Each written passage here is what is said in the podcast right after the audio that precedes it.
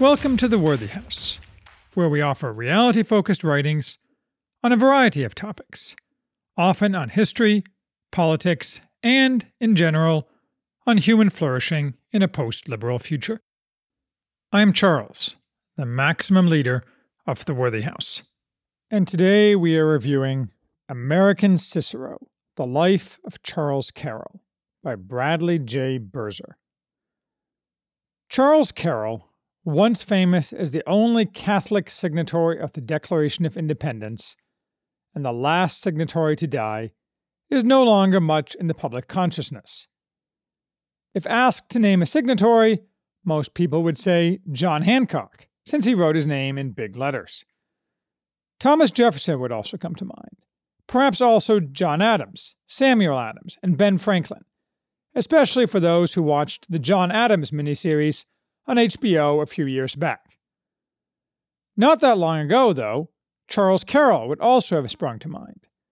And Bradley Birzer's goal is to, if not restore Carroll, at least clear away some of the dust that has covered his memory. That memory is of particular interest now, as our form of government faces turmoil. Today, Focus on the Founders tends to view the primary structural debate as between Hamiltonians and Jeffersonians. Basically, advocates of a strong federal government against those who wanted a weaker federal government. Side issues sometimes appear, such as the exact meaning of religious tolerance or the role and purpose of the militia. And the main issue manifests itself in different specifics, such as economic protectionism or federal monetary power. But what was the first and really the most important question of all for the founders, how much democracy the new country should have, is no longer a question that is often addressed. The constituency for an emphasis on aristocratic power at the expense of an expansive franchise is pretty small nowadays. That's too bad, because it's quite obvious now that the nearly pure democracy we have ended up with, as a result of mistakes such as ratifying the 17th Amendment and permitting the illegitimate distortion of the Constitution by the federal judiciary is leading us over a cliff, as any third rate thinker in ancient Greece could have told us it would. And of the founders, Charles Carroll was the main proponent of aristocratic governance in opposition to pure democracy, which is doubtless, at least in part, why his reputation has been eclipsed, while partisans of aggressive democracy, such as Tom Paine, have retained their luster. Birzer, a professor of history at Hillsdale College, is the author of several other books, including the definitive biography of Russell Kirk. He is also the author of a short post on his personal blog that never fails to reduce me to tears about the 2007 death of his daughter Cecilia Rose in childbirth and his hopes to be reunited with her. For some reason, I return to that post when I run across Birzer's name in other contexts even though I do not know Birzer and have been spared any such tragedy.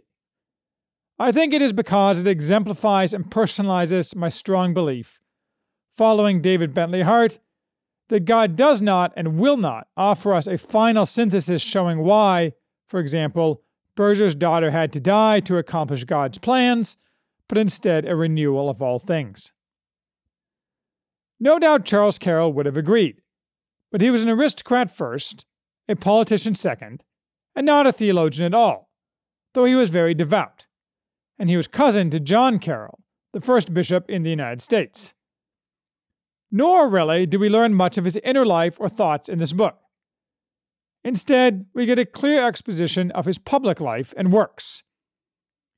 He was born in 1737, the son of the richest man in Maryland.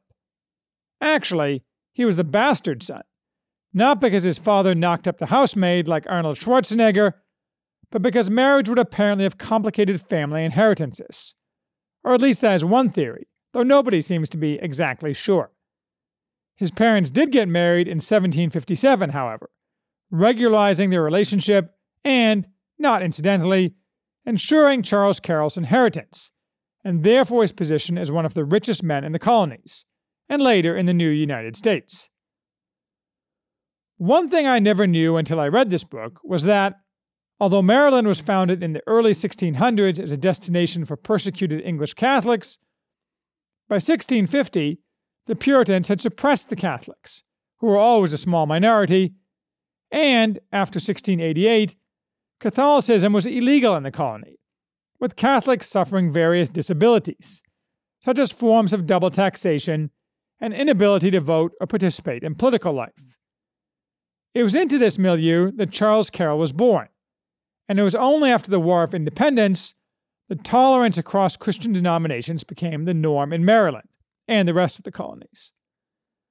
So, perhaps, Maryland's reputation for religious tolerance based on the circumstances of its founding is unjustified, something that seems to have escaped generations of schoolboys, such as me. Though now, for the most part, they don't teach anything at all about America's founding, or at least anything that's not lying propaganda in the service of social justice. Most of Carroll's education, though, was not in the colonies. From 1748 until 1765, he lived and studied abroad, in part because of the limitations and disabilities placed on Catholics in Maryland. He studied first in France in Jesuit schools, including St. Omer, and then in London for a law degree. At St. Omer, an institution dedicated to the reconversion of England, heavy emphasis was laid on Jesuit thinkers such as Robert Bellarmine, Juan de Mariana, and Francisco Suarez, neo Thomist theologians who followed Aquinas in advocating that, in extreme circumstances, a tyrannical king could be overthrown, not by the church, but by secular leaders. According to Birzer, these Jesuits put forth a type of social contract theory long prior to Hobbes, the one focused on ascertaining and implementing divine intent. And, critically, they were more willing than Aquinas to contemplate rebellion against a king. Birzer ascribes this, along with study of, especially, Montesquieu, as the main drivers of Carroll's political thought as it related to the War of Independence. When Carroll returned to the colonies, his mother had died, but his father was still alive. He lived until 1782, and father and son were always extremely close, and, though they had some political disagreements, seemed to have exemplified an ideal father son relationship. Carroll himself had bad luck with his children. Of seven, four died in infancy, and his only surviving son was a shiftless alcoholic. He wanted to enter public life, but was debarred from both politics and law by his faith. Still, he began to take an informal political role, starting with private exchanges of views and escalating to newspaper exchanges with political opponents, which were pseudonymous in the style of the times, even though everyone knew who the authors were. The most significant controversy revolved around whether the Maryland proprietor, in effect the royal governor, had the power to levy certain fees that would disguise taxes without the authorization of the Maryland legislature. Carroll took the position that the proprietor lacked this power in a series of exchanges starting in 1773, which escalated beyond the narrow immediate question to broader questions of the power of the king under the English Constitution, and under what circumstances his deposition, as of James II in 1688, was legitimate. Threading the needle so as not to be considered a Jacobite, Carroll's position was that James II was legitimately deposed, but William and Mary were not necessarily the correct substitution. Carroll advocated separation of powers as critical for good government, following Montesquieu, as well as adherence to the organic English Constitution. He saw both as violated by the proprietors levying of fees. In these exchanges, Carroll was repeatedly attacked for his Catholicism, in part because the fees being levied were for the support of Anglican clergy, but was widely considered the clear winner, which raised his profile immensely although it also increased the opprobrium directed at him by many members of his social class. In the next few years, until the Declaration, Carroll became heavily involved in the various spontaneous legislative bodies that gradually displaced the proprietary government of Maryland, the Maryland Conventions. These were the types of bodies, throughout the colonies, in which the political theories that underlay the American founding were hammered out, and Carroll was among the most vocal.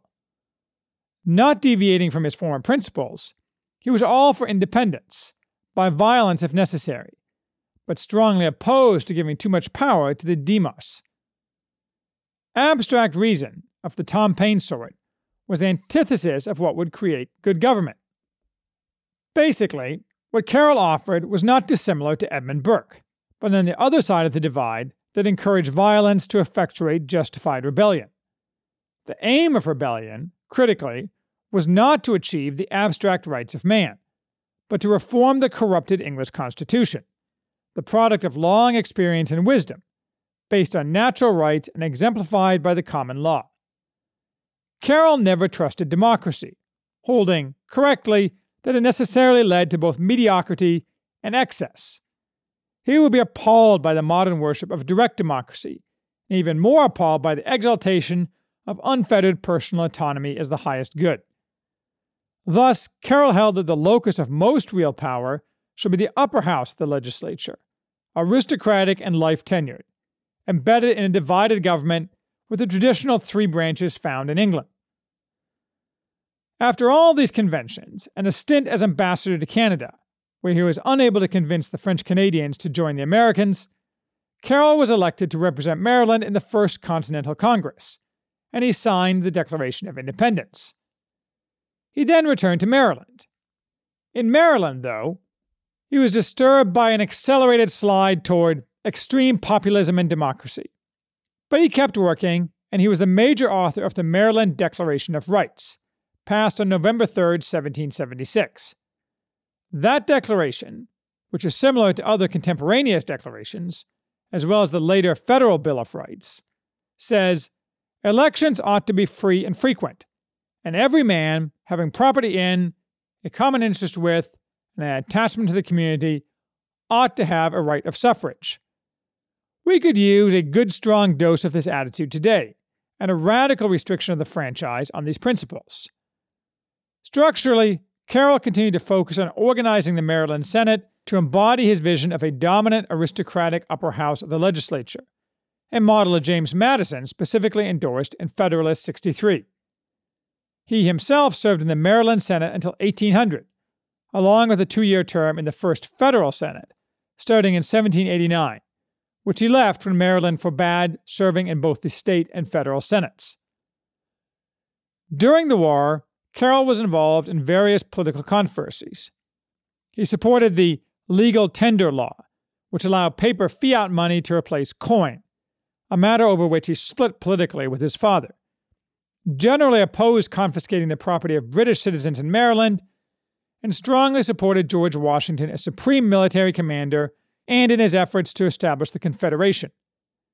In the debates over ratifying the Constitution, Carroll was a leading Federalist but he did not attend the Constitutional Convention, being preoccupied with state political matters of critical importance, or what seemed like critical importance at the time. And, after leaving the Maryland Senate, Carroll lived another 32 years, maintaining an aristocratic lifestyle, in part based on his thousand slaves, while at the same time calling slavery a great evil and chairing the American Colonization Society, the chief anti slavery body until superseded by William Garrison's advocacy of immediate abolition. He entertained many visitors, including Tocqueville, and lived to see an entirely new America, strong and confident. He also saw an American system that was largely in keeping with his aristocratic vision for American governance. As I say, it was probably predictable, due to changes in that system, that we would come to the pass we are now at, where the ignorant masses are allowed to set standards and to impose the dominance of demagogues and fools while voting themselves money. But what to do about that is a topic for another day. And one can read this biography of Charles Carroll with profit without getting hung up on the sad state we have reached 230 years later.